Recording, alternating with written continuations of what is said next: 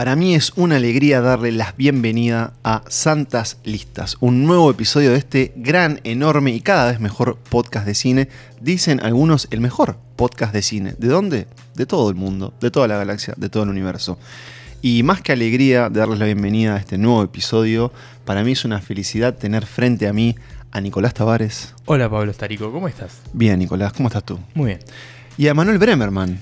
Hola Nicolás, hola Pablo, ¿cómo están? Muy bien, y estamos muy bien porque si hay algo que aprendimos de Hollywood y del cine, es que una vez que tenés una buena idea y esa idea tiene potencial de franquicia, y tenés que expandirla. Hmm. Es por eso que les damos, eh, los recibimos aquí en este nuevo, esta nueva edición del Docu Paliza, o como lo titulamos, Docu Paliza 2, eh, un festín de documentales que les proponemos ver, obviamente, pero es que les traemos aquí en un compilado de seis películas y que tiene su origen en el Docupaliza 1 de nuestra temporada anterior, junto a nuestro amigo e invitado recurrente Facundo Maki, que no nos va a acompañar hoy, no porque no pudo, sino porque, seamos honestos, no lo invitamos invitamos. por un tema de tiempo, agendas. de agenda, claro. Pero Facundo, si estás escuchando, gracias, y te obviamente. queremos mucho. Y de todas formas nos interesa saber qué documentales ha visto. Eso mismo. Pero bueno, el, es un gran mirador de documentales, Facundo. Sí, de ahí nació el Docupaliza 1 y así que decidimos hacer este Docupaliza 2. No hay mucho que decir más que adelantarles que vamos a ir por más de una década, que vamos a ir por documentales muy diferentes, Sí. países distintos también. De lo más oscuro de la- del Sí. alma humana a lo más tierno. Bien adelantado, porque vamos a empezar en un lugar sombrío y vamos a terminar en un lugar muy colorido. Ese es el recorrido que, que podemos eh, adelantarles. Y que la selección, como vos dijiste, que son seis películas, eh, son dos elegidas por cada uno de nosotros. Y que así como otras veces hemos hecho un repaso cronológico, en este caso vamos a hacer un repaso más temático, porque le encontramos muchos puntos en común Sí. a la selección que fuimos haciendo eh, casi que en simultáneo, ¿no? De, de estos, de estos documentales para este docupaliza. Así es. Em, yo puedo adelantar que hay algunos documentales que yo sé, tengo información que algunos de ustedes ya vieron, y eso lo sé porque los hemos comentado en el grupo de Telegram. Si se preguntan qué es el grupo de Telegram, eh, por si es la primera vez que nos escuchan, bueno, les tenemos que decir que se quedan hasta el final, que ahí les contaremos. Pero mm, para quienes están ahí en nuestra, en nuestra comunidad, vamos a ver que tenemos a unos estrenos muy recientes que fueron comentados en ese grupo. Antes de ir, y ya vamos para ahí, solo preguntarles a ustedes cómo les fue, digamos, en este visionado post-Kurosawa, ¿no? Porque recorrimos, bueno, este, la extensa y prolífica filmografía del director japonés. Un episodio que, la verdad, los felicito. Mm, Eh, Los felicito a ambos. los felicito a los tres. Y los felicito a quienes nos saludaron por ese episodio que siento que, que fue muy escuchado. Siento, no, los números están ahí. Pero que además siento que, que bueno, eso, quedé contento por cómo quedó. Y quedé contento en, después de, de- de ese tsunami de, de ficción eh, kurosawesca. Esa ola de Hokusai que nos pasó por arriba. Eso, eh, hayamos básicamente tomado el timón y irnos para otras mareas a estos territorios casi siempre dentro de la realidad, pero que bueno, vamos a ver que también el documental se presta para todo. Yo creo que si tuviéramos que definirlo como un... Decir un género capaz que no es del todo completo, pero si tuviéramos que decirlo como Un registro. como un registro, como una disciplina dentro del cine. Eh, sobre todo para quienes tal vez no vean tanto documentales, para mí siempre son una fuente de sorpresas, Sí. porque es tanto lo que se permite, y de hecho creo que en el Docupaliza 1 lo vimos, y, y creo que esta selección del Docupaliza 2 también lo va a reafirmar. Sí, para mí fue, bueno, fue un- no voy a decir una- un alivio porque en realidad lo de Kurosawa fue un disfrute también, pero fue tal la carga horaria y la carga de, de tiempo y de, y de- de presión de, bueno, de llegar a- al episodio con la mayor cantidad posible de películas vistas y, y después otras que hubo que ir agregando porque ustedes las habían elegido y, y yo no las había visto y habían quedado en la lista final. Llegar a esta selección de documentales fue como un paseo en realidad en comparación Mm. con lo que fue Kurosawa, porque bueno, además veníamos como de algo muy específico, si bien la obra de Kurosawa es muy variada y- y abarca distintas épocas y también hay una evolución, acá vamos por seis voces distintas, en seis registros distintos, seis historias muy distintas, como decíamos, que van por distintos países, por distintos registros, por distintos encares de, de la vida y de, y de esto que decíamos, ¿no? De lo más oscuro a lo más luminoso, a veces en la misma película, pero eh, también eh, en distintos de estos de estos filmes. Entonces fue como un viaje muy distinto que fue como un lindo quiebre y, y una buena seguidilla para, para después lo que, de la verdadera paliza que fue Kurosawa, el Kuro paliza, Sí. ¿no? De- Sí, sí, sí. Del, del episodio anterior. Yo lo siento como el agüita que te tomás para Mm, cambiar de vino. Eso. Y eso. si les parece entonces, tomémonos la agüita y vayamos a ver qué documentales elegimos para la segunda edición de Docu Paliza por Santas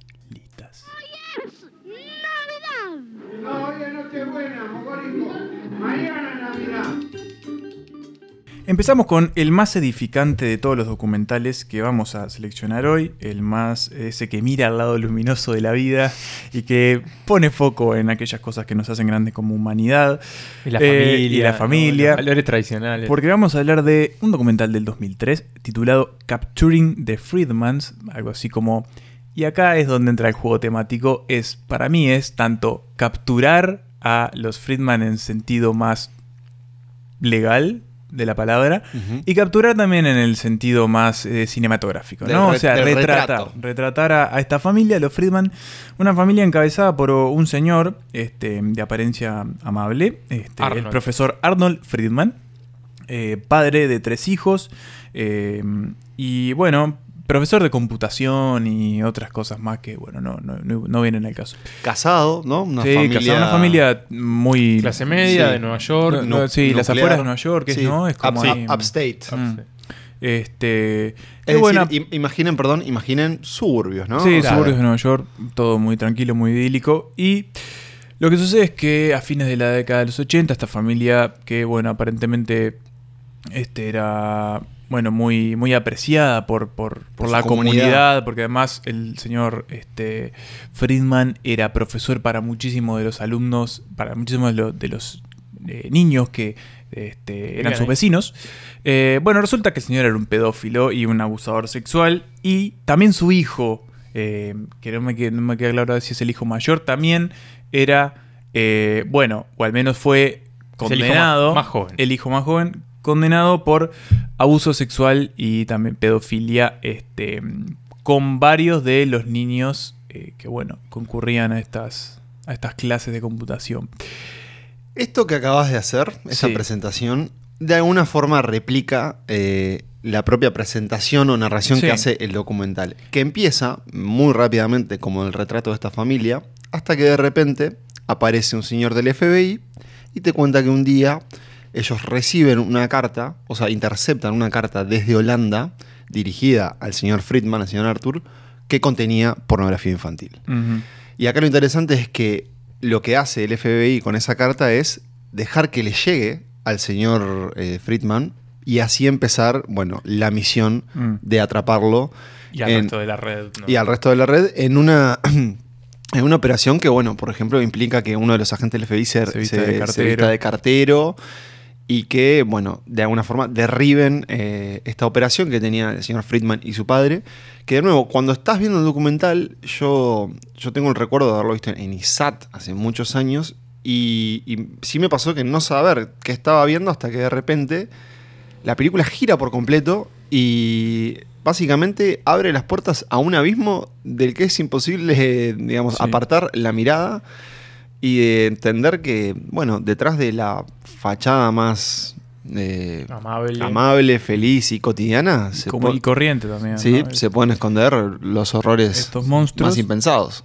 Eh, el documental eh, Capturing the Friedman, que no lo dijimos, está dirigido por Andrew Jarecki, mm, supongo que se pronuncia así, que si no tengo entendido tiene algún vínculo con otro documental que también fue bastante importante unos años anterior, que es eh, The Thin Blue Line, documental que digamos sentó muchas bases de lo que también se conoce como eh, el true crime y de, bueno, Capturing the Friedman de hecho es como una especie de pilar en ese esquema. Sí, Andrew Jarecki, por ejemplo, es el que hizo The Jinx también. The Jinx también, otra. Durst, otra serie que fue como bastante Ujú. llamativa De en los, en los últimos años. Y lo que sucede con esta familia es que una vez que nosotros entendemos, obviamente, la gravedad de lo que pasó, el documental empieza a meterse en este caso y a empezar a mostrar de que no todo igual es tan...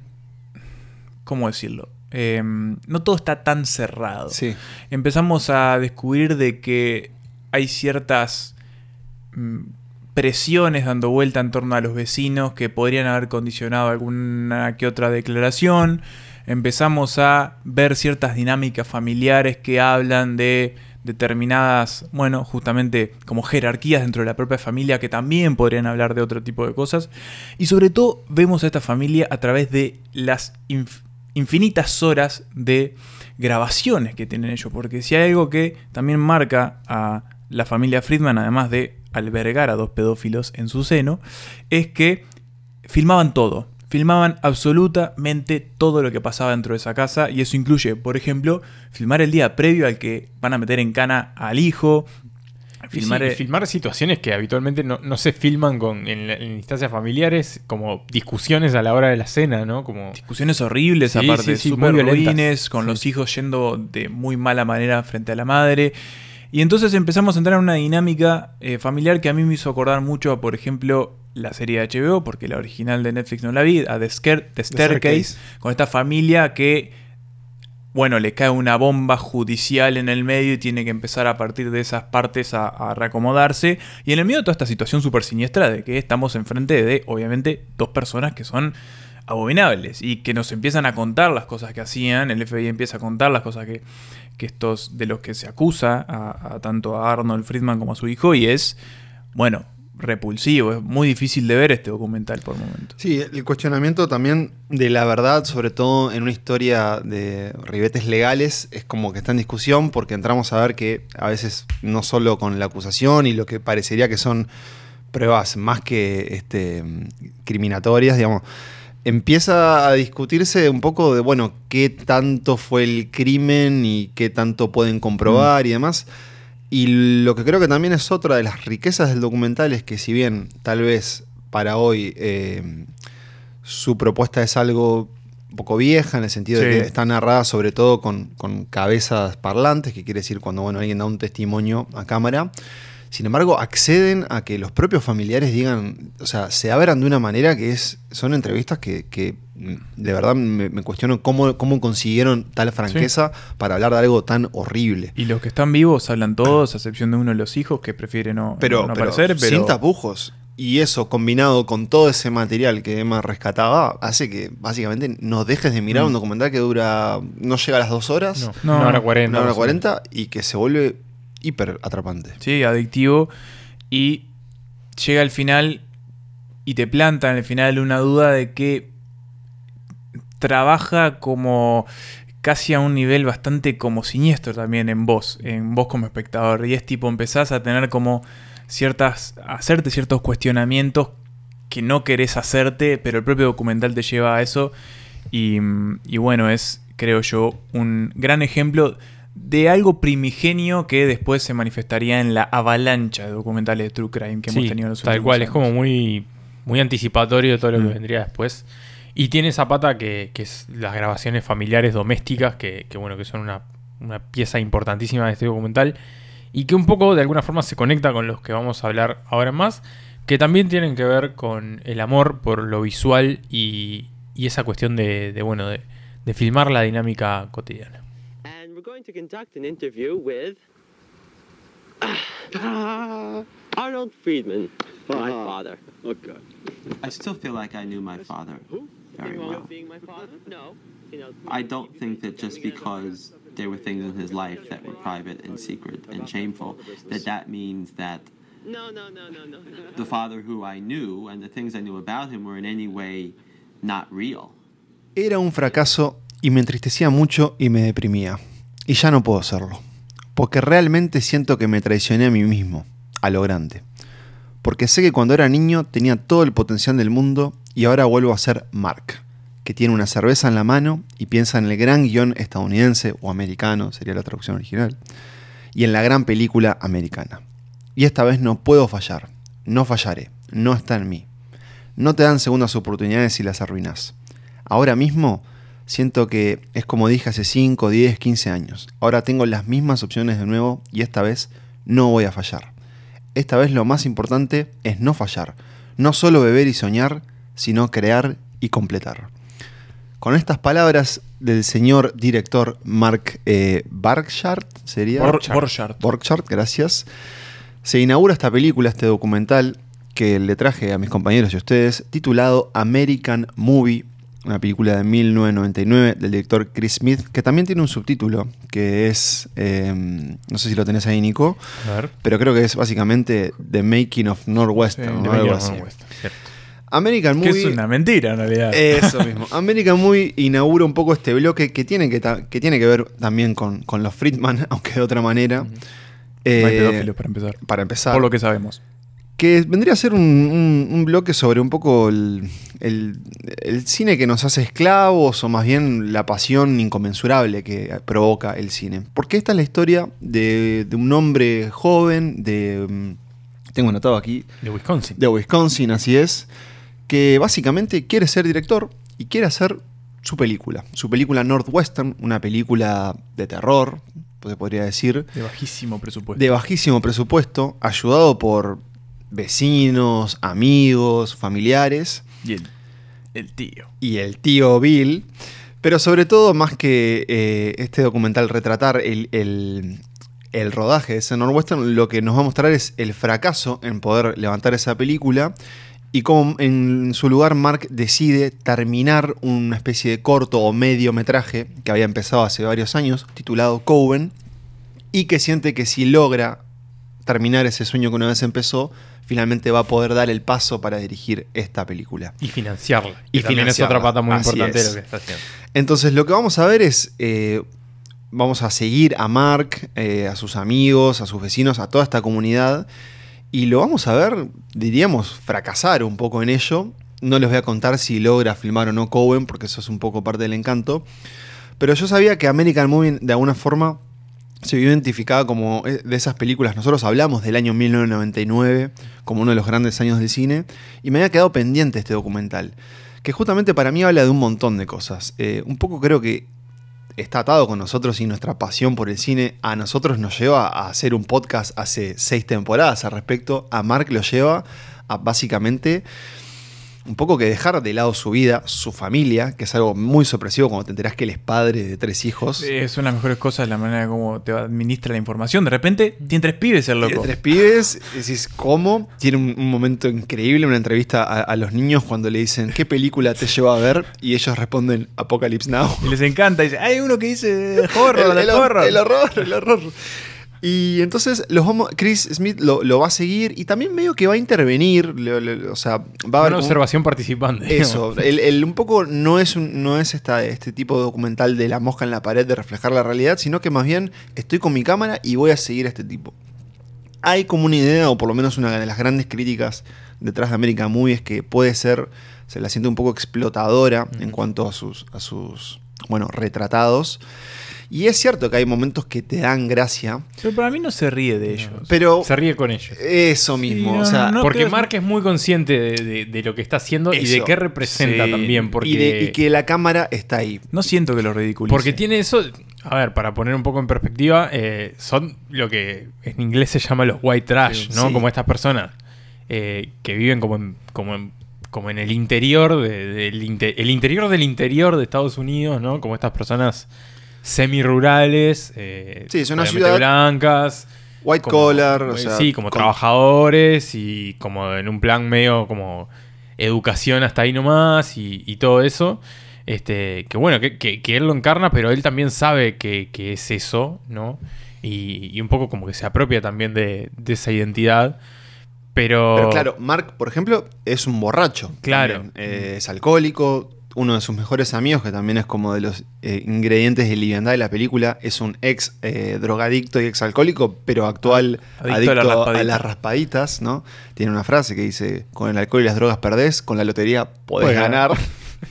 es cierto. Y claro, y forman parte de esa comunidad que vos estás Claro. retratando, Nico, pero que sin embargo, digo, ¿qué tiene, o sea, qué no tiene en común con alguien que capaz que fue a una a USCLA para hacer su película? Claro. Sin- porque te transmite su pasión Sí, por el ese cine. pasi- está por ahí y como esa cosa que él se enoja también porque pone, no sé, a la madre a operar la cámara o, a- o al, o al tío a actuar y claro, obviamente no, no, no, no están a, a la altura de...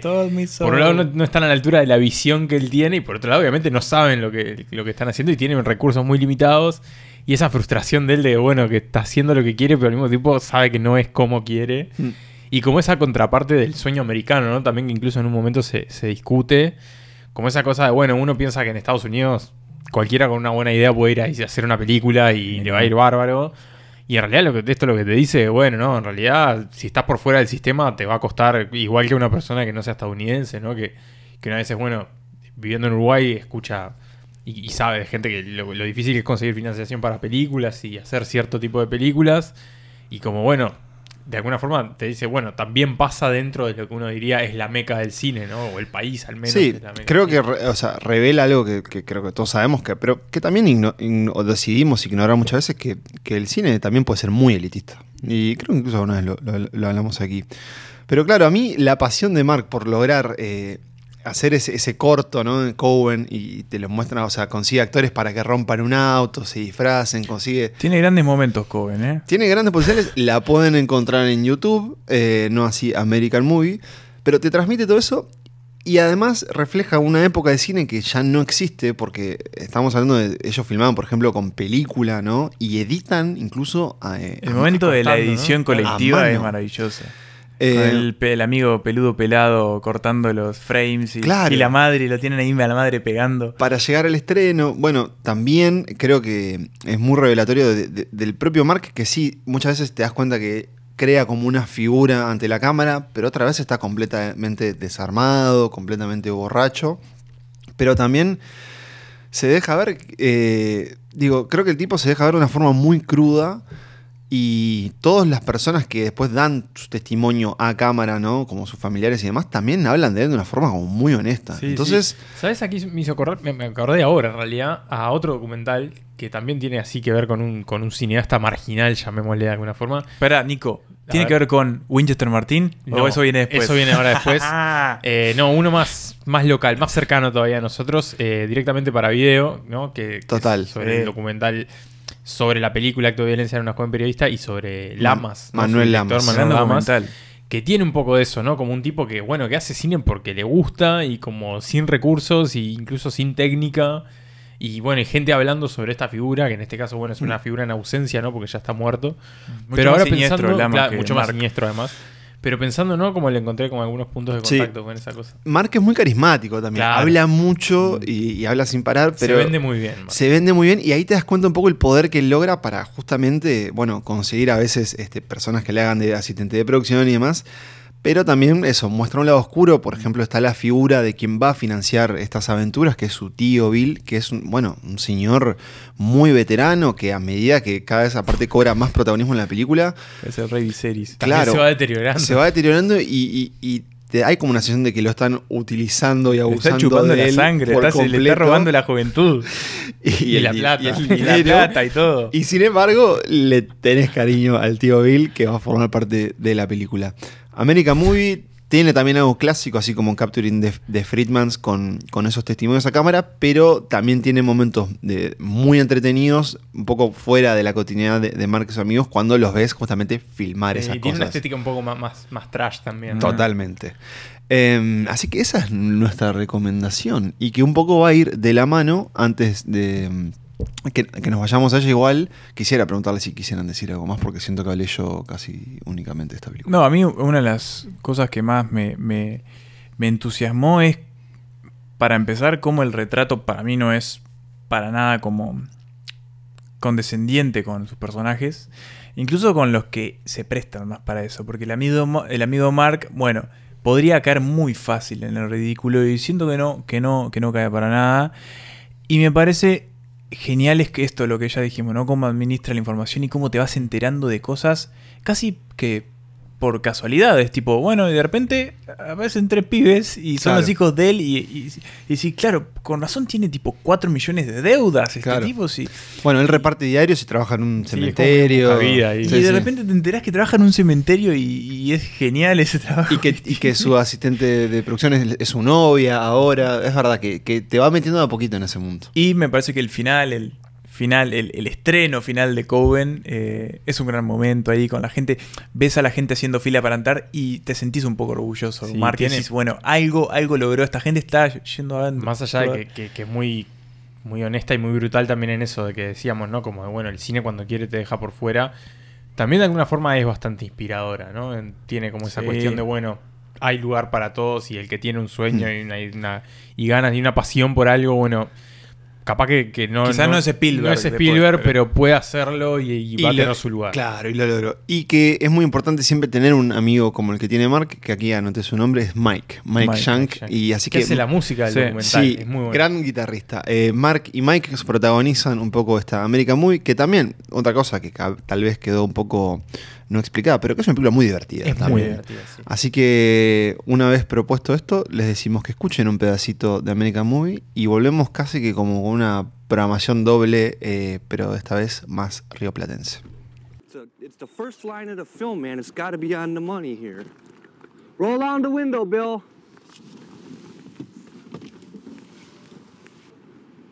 It's all right. Uh, Okay, cut. All right, man. Shit. It's you got to give it some passion too, man. And you got to. It's all right. It's okay. There's something to live for. Jesus told me so. it's all right. Um, there's something to live for. Jesus told me so. Y si hablábamos de la pasión que provoca el cine, no hay nadie más pasionario por el cine y tal vez quien más le haya dedicado eh, su vida de forma tan libre como el protagonista de este documental titulado Amateur de 2011 del director argentino Néstor Frenkel. Y estoy hablando de su protagonista Jorge N. Mario, odontólogo, locutor radial y sobre todo director de cine y director de una película filmada en Super 8 llamada como, estimados, Winchester, Martin. Winchester Martín es la película que Jorge Mario filmó hace muchos años y que ahora busca hacer una remake. Con nuevos títulos. Con nuevos pasados por el tubo de la La, computadora. la- la computación permite cosas que antes no se podían. Yo hacía tiempo quería presentarles eh, a mis queridos colegas Emma y Nico la obra de Néstor Frankel, un director que yo conocí por otros documentales, eh, en particular uno que se llama Los Ganadores y que ahora vamos a ver cómo se conecta con Amateur. Y un poco, una vez que, que decidí traer a este docupaliza a American Movie, veo que Néstor tenía esta película llamada Amateur, que empieza hablando primero sobre el lugar que tiene eh, o que tuvo el Super 8, o más bien las cámaras eh, una vez que se hicieron cotidianas, es decir, que cada uno de, de nosotros pudo empezar a filmar, o más bien nuestros antepasados, a registrar esa cotidianidad. Entonces la película empieza como una especie de prólogo Que me hizo acordar a Balneario largo, de. Ginás. Sí, Sí, completamente. esto va a ser algo similar, después agarra para otro lado. Después es, com- es completamente Pero diferente. ese primer tramo igual ya de Ah, por sí muy es muy bueno. es, es casi que un corto en sí mismo. Tiene grandes momentos de comedia. Sí, y creo que la idea de eso es que te pone como un poco en, en- en clima para lo que va a venir, pero sí es verdad que hace un quiebre y después vamos a conocer la historia de Jorge Mario. Eh, esta película la pueden encontrar en YouTube. Si ponen Amateur 2011 Néstor Frenkel va a aparecer. Si no, se las compartimos porque el propio protagonista la subió. ¿Quién es Jorge Mario entonces, muchachos? Bueno, eh, según redden- reddental.com, el mundo de la odontología en Internet, el doctor Jorge Norberto Mario es un odontólogo que se destaca al margen de su profesión. Eh, él es, eh, bueno, dentista, periodista y cineasta. Él trabajó durante mucho tiempo en la televisión y en la radio de su ciudad, Concordia, acá, enfrente Mm. a, a Uruguay, A. Salto. en la provincia de Entre Ríos, ahí va, eh, la, la localidad conectada con, con Salto. Y bueno, que es un realizador, ¿verdad? Realizador amateur, justamente, que tiene como su gran obra Winchester Martin, este western eh, hecho en Super 8, pero que a lo largo de su vida, bueno, fue desarrollando distintos proyectos y que es un verdadero apasionado por el cine, que se nota en dos formas. Por un lado, obviamente, el- el- su, su propio acto de filmar y de, de producir, ¿no? Como pequeños, incluso hasta documentales de, por ejemplo, de su luna de miel en Brasil. Su primera película, Su según primera película. y película fallida también Fallida reconoce. lo dice. Me gratificó eh, verdaderamente saber que Jorge N. Mario pasó por Paysandú cuando fue a Brasil. Qué grande. Y la otra pata, que es quizás la más obsesiva, que me pareció también como la más interesante, es su cualidad eh, de, ar- de archivista. Sí, de forma archivólogo. decirle, ¿no? ¿no? Sí. Quizás es- un precursor del gran archivo de, De Santas Santas Listas. Listas. No solo eso, sino que en el propio Letterbox hay un comentario de esta película que dicen Jorge Mario inventó Letterbox. Letterboxd. ¿Por qué? Porque Jorge tiene una base de datos en su computadora que es impresionante. El tipo tiene documentadas todas las películas que vio en su vida y tiene como una especie de ficheros con cada actor, con cada director y IMDB. un IMDB propio Hecho en Word. hecho en Word. Pero y- qué diseño, ¿eh? De Word. Qué diseño. Y incluso cuando muere un actor, por ejemplo, cambia toda la base de datos. Increíble. Tiene separado los muertos de los vivos. Es Hay, hay dos, carpetitas, ¿no? Exacto. Los muertos vivos. Y de hecho vemos cuando el archivo de Dennis Hopper Dennis Hopper, pasa de la, carpeta de los fallecidos. vivos a los que. Es como a el los cuadro de los no solteros y los casados. Bueno, acá lo fue. Así como en América Movie hay una complicidad entre, entre el filmador y quien que está siendo filmado, acá pasa un poco lo mismo, porque Jorge Mario también es muy consciente de cómo lo están filmando y de hecho se pone nervioso cuando las cosas que quiere mostrar no se ven como él quiere, Y de hecho pide. De no, te, no, no querés firmarlo de vuelta, no querés que arranquemos de vuelta. propone planos, entonces también tenemos como esta idea de, bueno, yo no creo de nuevo que acá haya una burla de Jorge Mario. no, tampoco. Me parece que no. Más bien hay como una completa devoción a decir, mira, el cine a veces es más que un poco este, los grandes estrenos, las grandes estrellas, sino que es un dentista que muere por las películas de western y que se muere por volver a filmar una que hizo en su juventud, con nuevos actores y demás, Con nueva tecnología. con nueva Mm. tecnología, para poder, bueno, ustedes lo decían, cambiar los títulos. Y, y Frankel un poco va a recorrer su casa, su trabajo. Bueno, otra de las, de las pasiones este, Es líder scout. eh, Líder bueno, scout. me he olvidado de eso, es líder de, de Sí, scout, sí, un sí. gran líder scout. y otra de sus listos. pasiones es eh, conseguir firmas para salvar un árbol que fue utilizado en la película Martín el Gaucho Mm. de Jacques Tourneur, una película antiguísima, antiquísima que nadie, nadie, digamos, entre ríos, por lo menos los que él quiere recoger las firmas, nadie parece que la vio. Pero El él, árbol de la última toma. Claro, esa- eso aparece, forma parte de su cine y de su vida y él lo quiere eh, me hizo preservar. acordar mucho a Volver al Futuro. La de Salven a la Torre del Reloj. Claro, total. Eh, esta es una película muy breve, estamos hablando de una, hora hora. hora cuarenta. Y que yo les adelantaba que yo había conocido a la hora de Frankel por una película que se llama Los Ganadores, y esto es porque Mario también en un punto cuenta que él eh, inaugura unos premios, ¿no? Que incluso él mismo se premia a Sí, sí mismo. eso me De hecho, conocemos a. No, a Mario lo conocemos en una, en una proyección. Claro. Y después lo vamos a ver en un circuito de Sí. premiaciones De, alternativas. Bueno. circuito en Super de filmaciones en Super 8. Eso. Pero eso que decís vos, Emma, es el objeto del próximo Los documental de, de Frankel Los Ganadores, que es un retrato de el mundo de los premios alternativos que hay en, en Argentina. Y es una maravilla. Y hay un dato más, porque existe la trilogía de Jorge N. Mario. Porque Jorge N. Mario aparece en una película anterior de Néstor Frenkel, Que se llama. Construcción de una ciudad. Sí. O sea que este hombre ha sido... Frankel un poco que va encontrando un documental adentro del otro. Es que yo creo, te encontrás con este tipo en un documental, ta, lo dejas dentro del documental, todo viene y vamos a hacer uno con vos. Y después encima te encontrás este mundo de los premios y todo eso. Y, Y seguís. De hecho, hay otro después que también les recomiendo que se llama Todo el año es Navidad y es sobre diferentes Papá Noels o Papá Noeles en Buenos Aires.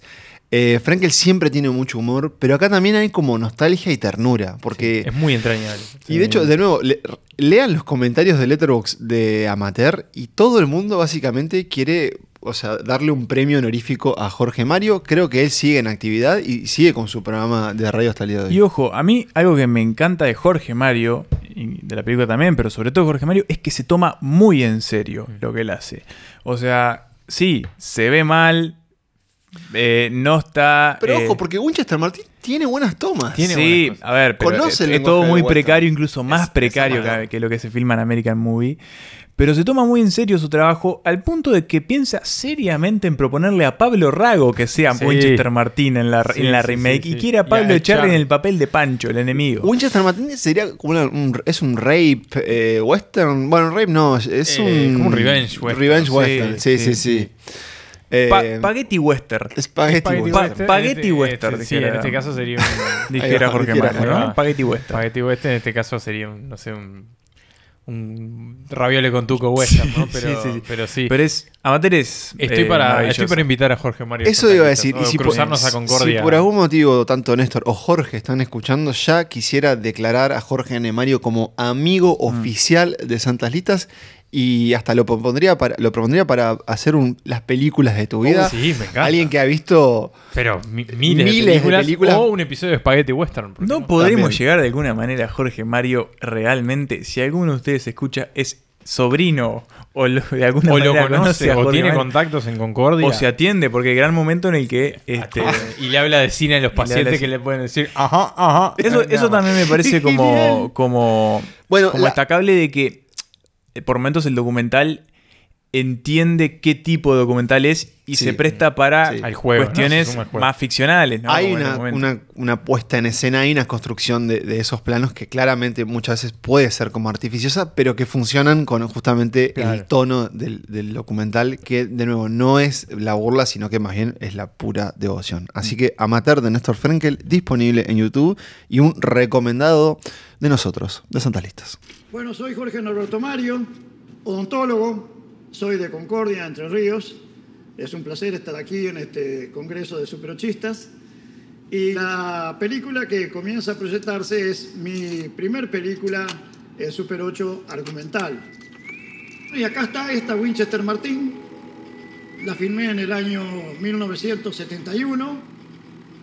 Comienza acá con la aparición de cuatro bandoleros el cabecilla de la banda, que es el polaco, grita, vamos, busquemos a Winchester Martín. Nos quedamos en Argentina para el siguiente documental de este Docupaliza.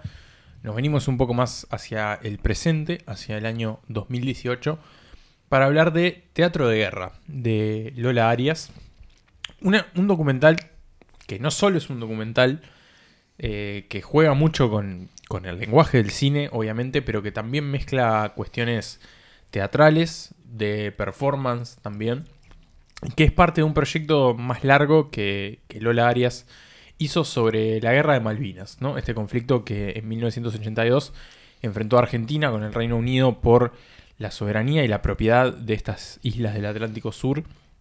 Un conflicto que, bueno, que se resolvió en el campo de batalla con el triunfo británico, pero que a nivel social, político y, y, bueno, y comunitario sigue estando muy presente, sobre todo, o al menos esa es la visión que nosotros tenemos desde este lado del mundo, de, en Argentina, bueno, que sigue reclamando por su, su dominio, su propiedad de estas, estas Soberanía. islas, su soberanía, exactamente. Y, y que bueno, que todavía tiene las, las secuelas de sus combatientes que siguen estando obviamente muy presentes en la sociedad. Y un poco la película lo que plantea es la- las diferencias entre los soldados de ambos bandos, pero también las similitudes, ¿no? Porque esto que deriva de Campo Minado, que es un poco el proyecto anterior, que es una obra teatral que hizo Lola Arias, que bueno, que después se convirtió también en teatro de guerra, plantea a un grupo de veteranos, seis, tres y tres, tres argentinos y tres, digo británicos, pero en realidad hay uno que es indio, Sí. que me parece que está bueno también porque muestra la- las distintas historias que había dentro de cada uno de, de los bandos, un hombre que, que mucho, que, que es un, un tipo que casi no habla inglés, o sea, sí habla, pero obviamente, pero su idioma principal no es el inglés, que incluso fue a la guerra con uno de estos, con los kukri, ¿no? Uno Sí. de estos cuchillos curvos típicos de, de la India que lo usó durante el combate. Y que, bueno, marca también los contrastes, ¿no? Como los británicos, por lo general, soldados de carrera, o por lo menos que estaban dentro del- de la marina o del ejército de forma voluntaria. Mientras que los argentinos, en su caso, eran en su mayoría eh, Jóvenes. jóvenes que estaban o en el servicio militar obligatorio o que habían sido reclutados por la guerra y que, bueno, que se vieron tirados a, a este conflicto en un lugar inhóspito, eh, en una clara desventaja frente al poderío militar británico. Pero también dentro de eso encuentra los puntos en contacto, los amigos perdidos, la juventud dañada, el impacto de la guerra en las mentes y en los cuerpos, las adicciones que generó y la reinserción y las dificultades de la reinserción. Y también plantea que bueno, que son personas que por ahí no hablan el mismo idioma, que capaz que se tienen que entender por signos o por una especie de spanglish medio roto, pero que de alguna forma hay algo en común, ¿no? Que son tipos que, bueno, que, que se tuvieron que enfrentar, pero que en este momento son dos hombres frente a frente con experiencias compartidas y dentro de eso busca tratar de, de encontrar también la, la comunión. Yo te escucho presentar a, Teatro de Guerra y me pregunto, porque obviamente para quienes no conozcan esta película, tal vez uno piense, bueno, la guerra de las Malvinas, un tema complicado, un tema histórico, e imaginen un documental que tal vez por la propia temática bélica, uno podría decir, bueno, es un- va a ser un documental donde va a haber gente hablando, vamos a ver fotografías, mapas y demás, y sin embargo no vamos a ver nada de eso. No. Porque ¿cómo va a presentar Lola a este teatro de guerra? Y los va a presentar, bueno, eso, como, como mu- con mucho teatro, ¿no? Con una forma muy, muy performática también, con, planteando distintas escenas eh, y situaciones. En, en estudios. En estudios. en- el arranque es fenomenal. El arranque fenomenal, con estos soldados que entran como una especie de, de lugar en ruinas y, se ponen a relatar frente a, directamente a cámara, ¿no? Como una situación de guerra, mientras los otros van como, como recreándola y actuándola, vestidos de, civil, como todos interpretando a todos. Y, tiene como mucho esa mezcla, ¿no? Como decíamos, como entre la ficción y también las memorias personales de estos, de estos soldados. Tiene parte de actuación, tiene parte de, de improvisación. Vemos, por ejemplo, sets de filmación, a Set de filmación. una lona blanca y un par de, de luces, Luces, y bueno, sí. estos actores o protagonistas que van a, a- a someterse o más bien prestarse a- al ejercicio de Lola y que muchas veces a través de la performance y sobre todo del diálogo generan que medio pareció también a, a- a los Friedmans al hablar de un tema tal vez muy duro que no puedas apartar la mirada. Sí, tal cual, tiene eso de, que, bueno, que en lo, simple, ¿no? Y también en lo en esa cuestión media despojada que tiene, muy, muy artística de alguna forma, eh, también tiene su, su magnetismo y me- me interesó mucho cómo juega con, con el lenguaje del cine y con, con esa cuestión de que como, como, un, como un cierto proceso que, que no el, el cine no, no logró todavía hacer en, en el público. A diferencia del teatro, ¿no? Por ejemplo, que uno va al teatro y puede haber una persona solamente parada en la escena y te dice, acá hay un árbol. Y- Y, tu mente Sí. dice, sí, ahí hay un árbol. O te pone un palo y te dice, eso es un árbol. Y Sí. vos decís, esto es un árbol. Y en el cine eso no pasa, ¿no? Por ahí en el cine viene un tipo y te dice, acá hay un árbol. Eh. Y no, ahí no hay un árbol. ¿no? Claro. Como que todavía no... no Mostrame el logramos- árbol. Claro. como que no se logra hacer ese proceso, pero la película juega con eso y es como muy. es bastante híbrida, ¿no? En ese sentido. Sí. Y, y tiene como esos planteos súper interesantes para contar eso, historias que son durísimas, pero que también en algún momento encuentran como mucha humanidad. Sí, por Y completo. momentos como muy. que están como entre lo absurdo, lo divertido y, y también como lo medio como tragicómico. Por ejemplo, hay un momento que, que los soldados se ponen a, a hacer música, ¿no? Sí. Se ponen a- arman como una banda y se ponen a tocar. Y hablan como sobre el dolor de la guerra y te parte al medio, pero al mismo tiempo tiene como una cosa media, media bizarra de estos veteranos. Sí, de- eh, tocando música y- y, haciendo como rock and roll ahí. y prestándose para, para esto que es un experimento, pero que no deja de ser interesante también en, en- en la unión de, bueno, de dos naciones que claramente sigue, aparte divididas por, por este tema, eh, pero que se, por ejemplo, se combinan en, bueno, vos decías el uso del lenguaje. Mm, mm, Los personajes, o más bien los protagonistas británicos, hablan en inglés y los argentinos les responden en español. Claro. Eh, si eso está editado o no, no lo sé. que- parece que sí, digamos, pero básicamente es como que es un diálogo en dos idiomas, pero en donde todos parecen entender al otro perfectamente, aunque me da la impresión de que no, no creo que los argentinos hablen tan bien inglés, Sí, sí. sino más bien es como parte de la performance. Claro. Como que yo te pregunto algo en inglés, vos me respondes en, en tu castellano y seguimos. Sí. Eh, es muy interesante esta señora, esta directora, dramaturga Lola Arias, que por ahí, y voy a tirar un dato bien poco investigado, creo que ya tiene otra película. Sí, y, y que es una, eso, es como una artista muy polifacética Sí. y que ha hecho cuestiones muy distintas entre sí, ha hecho obras de teatro, ha hecho performance de, de arte, ha hecho arte visual, o sea, ha hecho un poco de todo. Y bueno, había conocido, en realidad conocí primero Campo Minado, no, no la vi, pero conocía la, la existencia de la obra.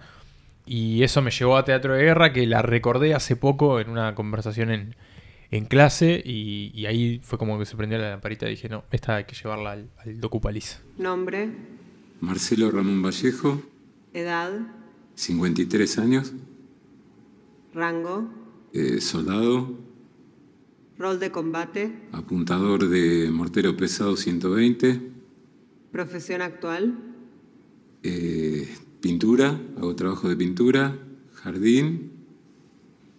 Y deporte, hago mucho deporte. Name, Jim Bush, age, 54, rank, private, current profession, police officer. ¿Cómo filmar un documental que no se puede filmar? Esa es la pregunta que se puso, o que la pregunta que se planteó el director Jonas Poer Rasmussen, espero haberlo dicho bien, un director de origen danés que tenía una gran historia para contar, pero que no podía contarla a través del registro que, bueno, conocemos como documental, básicamente, no podía mostrar a el sujeto de estudio de su documental. Entonces, ¿qué fue lo que decidió hacer Jonas Poher Rasmussen? A partir de la animación y de, en parte, ficcionalización de algunos aspectos de la vida del sujeto de estudio, logró convertir ese problema en una virtud y entregar, para mí, una de las mejores películas del año. Lo dijo. Lo dijo. Eh, y estoy de acuerdo. Y está de acuerdo y me alegra mucho, porque se trata de Flea con el subtítulo hispanoamericano Huyendo de casa. Una película que se estrenó hace muy poco, que llamó mucho la atención porque estuvo nominada a tres categorías del Oscar muy diferentes entre sí, que fue Mejor Documental, Mejor Película Extranjera y Mejor Película de Animación, y que retrata, en algún sentido, la historia de Amin, Amin es un nombre ficticio obviamente, un eh, inmigrante afgano que vive hace mucho tiempo en Copenhague, que se hizo muy amigo del director en su adolescencia y que siempre tuvo una historia familiar muy complicada, con muchos velos y sombras en cada uno de los relatos, eh, y que se encuentra en un momento decisivo de su vida, que es que finalmente se va a vivir con su pareja, eh, bueno, un hombre que conoce en el, transcurso de su vida y con el que empieza como a rehacer, digamos, su, su vida. Lo que sucede es que Am- Amin eh, acuerda finalmente con su amigo Jonas contar su historia y contar sobre todo las cosas que no puede contar. Esas que si se conoce lo que sucedió y se conoce su identidad, no le permitirían seguir viviendo en Europa y lo obligarían a volver al país de que, que se escapó, eh, huyendo de la guerra, básicamente, ¿no? Que es algo que le pasa a más de 80 millones de personas en todo el mundo hoy.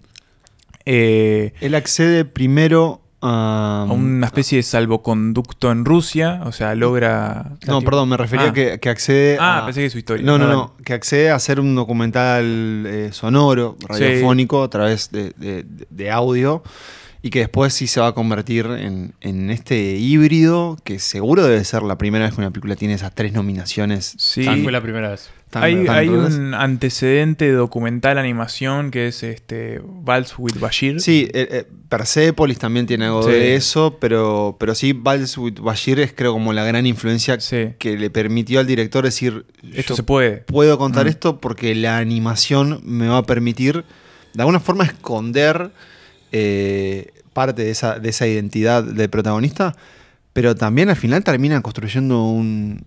Sí, y logra, sí, logra un- recrear escenas Sí. de la vida de este protagonista que no, Que no no podría haber haber accedido nunca, porque a diferencia de lo que pasaba con los Friedman, a diferencia de lo que pasaba con American Movie y con Amateur, no tenemos nada filmado de la historia de Min, solo son sus recuerdos. Hay cosas filmadas Animadas que si encima. no como referencia, o sea, no es que animaron exactamente a las personas, pero sí eh, Registros claro. vida. Y hay unos pedacitos de archivo también. Bueno, para sí. poner en contexto de época y demás. Por ejemplo, en un momento él va con su pareja a ver unas casas, eso está filmado y después cuentan Claro, que claro. eso lo utilizaron como referencia para Claro. la animación. Entonces, como documental, la verdad que es, es muy creativo en ese sentido. Y al mismo tiempo borra un poco la frontera documental ficción. Claro, Total, exactamente. es casi que estás viendo, un- eh, te olvidas un poco de alguna forma, de- de- a mí al menos me pasó como de la realidad, porque estás tan metido en esa historia que va al pasado y presente y que es sumamente emocional. Sí, es, es muy emocional.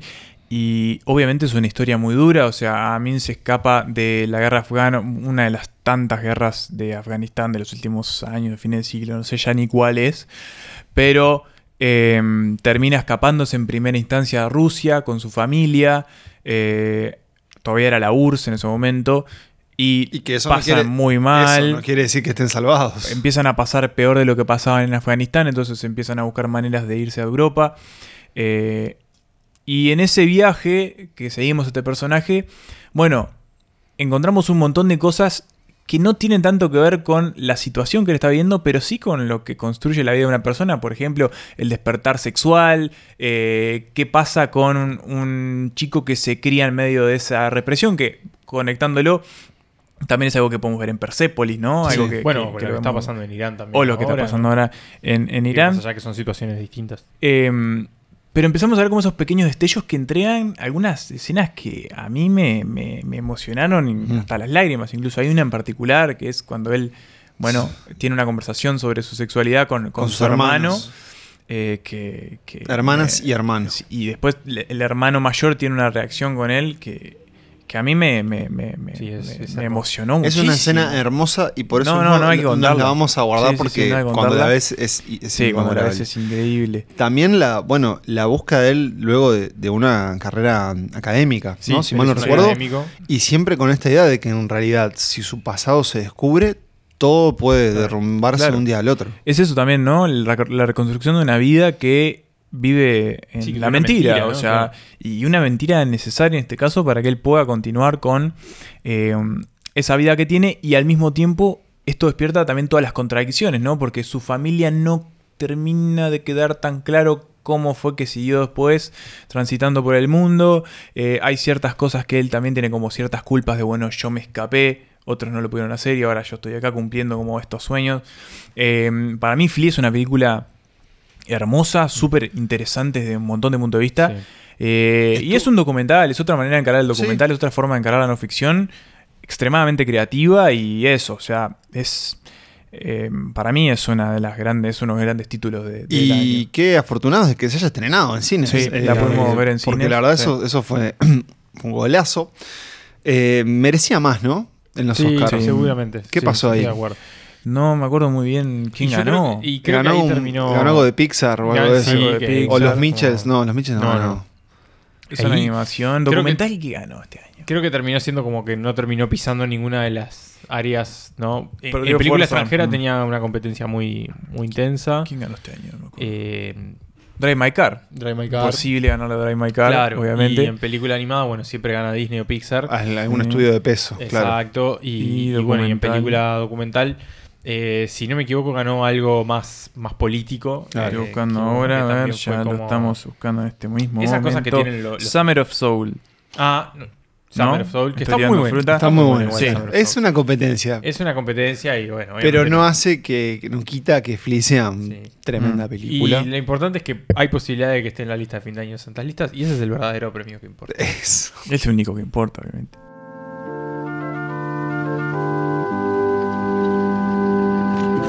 Ja.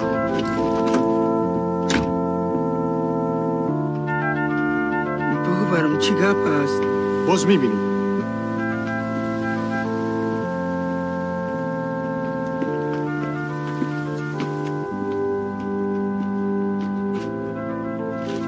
برو وقت خوش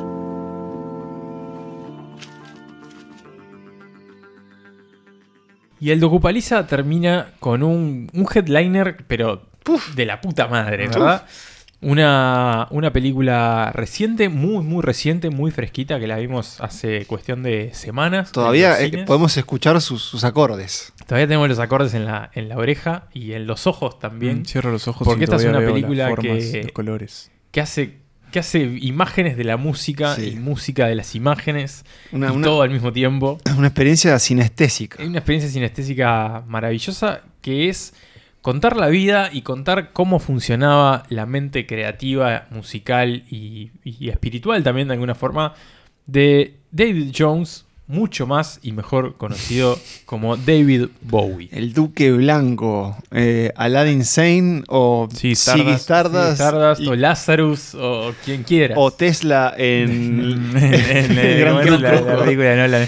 David Bowie y su película llamada Moon Age Daydream. eh, que- Dirigida por dirigida por Brett, Brett Morgan. Morgan, que, que bueno que él hizo un documental muy interesante que es eh, Cobain, Montage of Heck. sobre Kurt Cobain, The Kid Stays in the Ah, Picture, gran película. otro gran, gran película sobre el productor de- del padrino Robert Evans, un personaje de aquellos. Y bueno, y un personaje de aquellos, David Bowie, a quien, bueno, Brett Morgan se, se- se puso encima la misión de, de retratarlo. él mismo, ¿sabes? O sea, yo por ahí leyendo, no es que a él le encomendaron Claro. tengo texto, sino que él se propuso a sí mismo, la película de Cobain le sirvió como, Antecedente. como antecedente, y bueno, finalmente la familia de Bowie, eh, bueno, su hijo también, Duncan Jones, que son muy, o sea, Sí, muy celosos cuidan mucho el, el legado. ¿En qué anda Duncan Jones? ¿En qué andará, no? Moon estaba buena. Moon. Moon estaba buena. Después hizo una para Netflix. Que y después hizo Warcraft. Hizo Warcraft, que a mí me gustó, voy a No la decirlo, me- disfruté. Y después hizo una con Paul Rudd y Esa, la de Netflix. esa, la de Una Netflix, media futurista, que una no fal- una anduvo, falsa Blade sí, Runner. no anduvo muy bien. No, Eh, en fin. Pero quien anduvo muy bien fue su padre. Fue su padre. David Bowie, uno de los artistas más eh, importantes del Sí, de siglo la- XX, siglo Exacto, XXI. Y el que anduvo muy bien también fue Brett Morgan, digámoslo. Si bien la película se hace un poco larga, es una película que, que pasa las dos horas, andan las dos horas 20 y se nota un poco esa duración. Lo que hace Morgan es una especie de gran collage que usa la música de Bowie, que usa imágenes de, de la carrera de Bowie, distintas filmaciones, desde, bueno, filmaciones de sus shows, hay como varios números musicales, digámosle, hasta imágenes de las películas en las que actuó Bowie, por ejemplo está The Man Who Fell to Earth, de Sí. que hablamos hace un tiempo acá. Eh, ¿Qué, de- qué ojo tuvimos. qué ojo tuvimos, Ah, anduvimos la vimos claritos. toda, toda. Distintos materiales y la narración de Bowie. La única voz que escuchamos durante toda la película es la voz de Bowie, que nos va contando su, su historia y que nos va contando también su forma de, de componer y su forma de crear Y de y, cómo sucedieron distintas situaciones. Y eso, forma de, su forma de ver el mundo, que es una, una visión muy peculiar, que obviamente mezcla muchas influencias y ideas y filosofías, pero que la verdad me, me hicieron decir qué tipo que la tenía clara Bowie, ¿no? En lo, Sí. en lo bueno y en lo malo que tuvo. en- A mí me, sin duda es, es- eso es una experiencia cinematográfica como muy eh, palpable y cuando la vimos con, con, E- con Emma es eso, es como que te metes en este túnel, en este torbellino, collage, caleidoscopio de. Bowie y no, va, no va a parar hasta que decida parar, te, te va a llevar en esta montaña de rusas, pero sí me sorprendió sobre todo el tratamiento de, de las relaciones y, y del amor que tenía Bowie, que empieza de una forma como una persona que, que tal vez sí a través de estos personajes podía abrirse al mundo artísticamente, pero que se mostraba muy cerrado. Se habla poco de su primera esposa, eso sí, es algo que, el- que el documental... varias partes, incluso también de su última etapa de vida Sí. también se habla muy poco. pero que después también de alguna forma aprende a, a querer y a disfrutar la vida, la aparición de, de su, de su esposa, cuyo nombre, Iman, eh, también es como un momento que la película es como una flor que florece, Sí. digamos, en él. Y que, mm, que te hace pensar, bueno, lo poco talentosos que somos este, El resto de los mortales, ¿no? ante, De- de- ante de un que- humano así. Incluso porque, bueno, vamos a ver sus obras de, sus obras de arte, sus pinturas, eh, algunas buenas, otras, hay que decirlo, más o menos. Pero. Como pintor Era muy bueno, sí. músico. Y un, un- un tratamiento del archivo de conciertos que es impresionante. Sí, sí. Todas las imágenes y las canciones se vieron, eh, digo se vieron porque esta película tuvo un estreno muy particular en Uruguay, que fue con primero una, dos funciones aisladas y que y se fueron agregando a medida que, Que las salas iban llenando. que las la llenando y que ahora no sé si Creo que ya no está que más. ya no está en. Fue como un fenómeno. Pero fue un pequeño Fue fenómeno. sí, muy sí. raro la distribución. Muy interesante, Pero, eh, pero la pudimos ver, por la suerte, pudimos ver. en cines. Eh, en mi no en IMAX, porque somos un país de tercer mundo. Exacto, pero en mi caso, bueno, con una sala llena que estaba también como muy, muy emocionada. Creo que, a ver, la particularidad que tiene Moon Age Daydream es que exige cierto conocimiento, ¿no? Uno no puede Sí, ir a claro. ver quién fue David Es cierto, Bowie. es cierto que Sí. si vas No la recomendás para, che, anda a ver esta Claro, casa no es Claro. quiero Bowie. saber quién fue Sí. David Bowie. Si No. tenés una pizca de Bowie, creo que te sirve para, para, para, digamos, poder explorar más, pero es verdad que si vas completamente o sea, ig- ignorante de, de quién fue o qué, cuáles fueron cuál Claro. fue su obra, sí puede que te deje helado. Porque no es un relato lineal y no es uno No. de esos documentales de músicos que hay un montón, que hay algunos que son muy buenos, de distintas personas hablando y sobre su legado y su influencia y bueno, cual. distintas anécdotas, sino que bueno, va más por un lado de tratar de meterse en la, en la cabeza. Obviamente también hay una parte biográfica, Sí. pero es eso, es como un retrato más, eh, más Creo que es, filosófico también. claro, no quiere explicar, sino que quiere sentir. Sí, es Claro. ácido cinematográfico Es con la carita de Bowie. O también, Sí, eh, también frase hay para, abajo del Sí, afiche. sí, sí. Eh, y bueno, sabemos que muchos de ustedes ya la vieron, a quienes no, creo tengo, no tengo entendido, no, pero por ahí leyendo este, créditos, creo que HBO está metido en una, parte de la producción, la distribuciones de Neon. Yo estuve viendo que. Bueno, pero no sé. Yo diría yo- que puede llegar a, a HBO Max más Yo adelante. vi Mu- Movie promocionándola. Pero, ah, la plataforma muy. Sí, lo que tienes que viste que Movie me parece que hace esa de Val Festival, tira como una especie de. De compra general. De, como es de, de aparejo Sí. en el río de las películas y se pesca alguna y se la llevas y después no sé si las distribuye Bueno. a todo el mundo, pero. Sea que cuando llegue este Moon Age Daydream a plataformas, Lo, lo avisaremos. nosotros lo, lo- lo avisaremos. Por lo pronto, los que le hemos avisar es que estamos llegando a este final de Docupaliza, pero no sin antes escuchar un poco del señor David Bowie.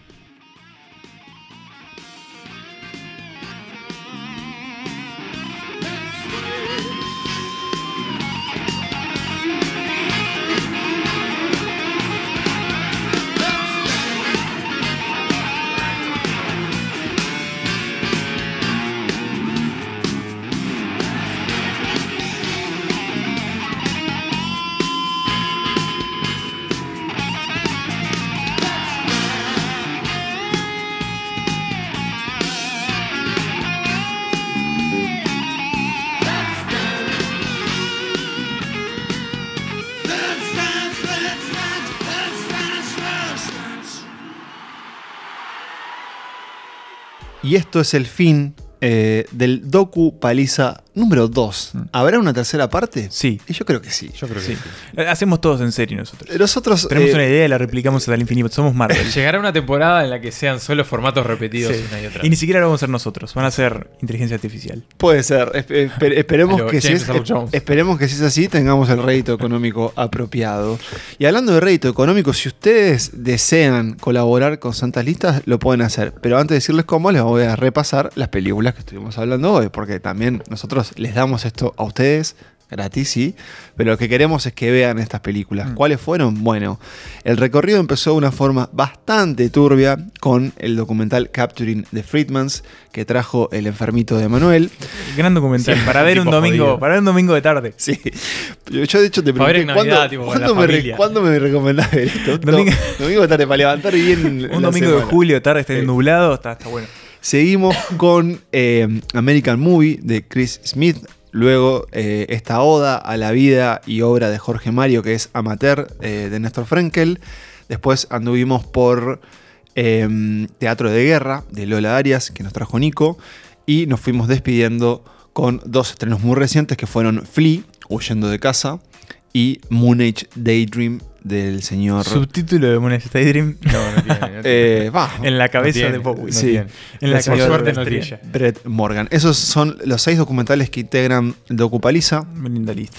Y si les gustó esto y lo que hacemos, pueden colaborar con Santas Listas a través de un pequeño link que está en la descripción del episodio. Lo cliquean y ahí ya van a ver que lo que tienen que hacer es rellenar unos números a voluntad.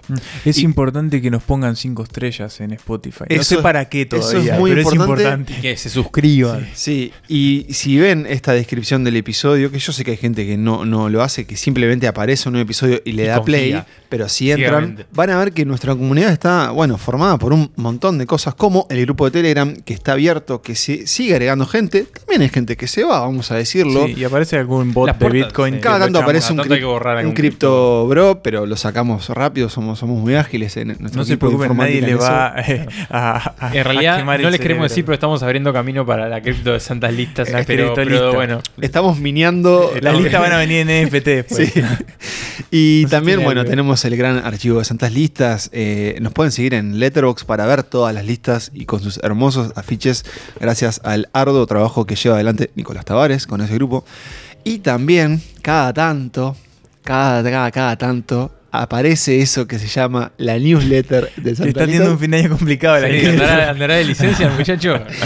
que parece que vuelve, que parece que vuelve, y yo les puedo decir que efectivamente... Puede volver este viernes. Es- no, no sé cuándo sale esto. Esto sale este miércoles, Claro. que es el día de hoy Ah, que lo están entonces, escuchando. bien. Y así que muy brevemente, eh, quédense ahí el viernes actualizando hora Manda a hora. mensaje porque va si a volver parece la, que sale. la newsletter de Sandalistas con recomendados y otros avisos parroquiales. ¿Qué sigue para nosotros? Bueno, el episodio de terror. Ya lo dijimos Mm, antes. Se viene un episodio, señores, este, que le van a querer hincar el diente. Y que va a ser un episodio salvaje. Exacto. Eso es todo lo que diré. Y que va a tener un formato relativamente similar al de, al de este Doc Pelis. Sí, es cierto. Sí. Y que mm, va a estar muy bueno, yo ya lo sé. No lo grabé todavía, no lo grabamos, perdón, no voy a ser individualista, pero yo ya sé. la.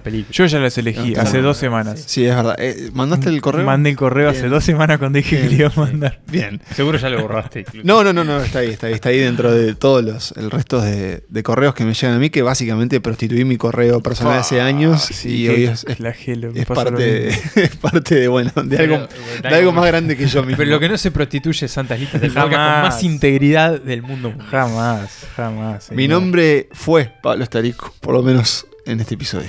Eh, el mío ha sido Manuel Brennerman y también los anteriores y seguramente será el mismo en los que vienen. Y lo mismo será en mi caso que soy Nicolás Tavares. Nos despedimos hasta el próximo Santas Listas. Gracias por escucharnos una vez más y que viva el cine.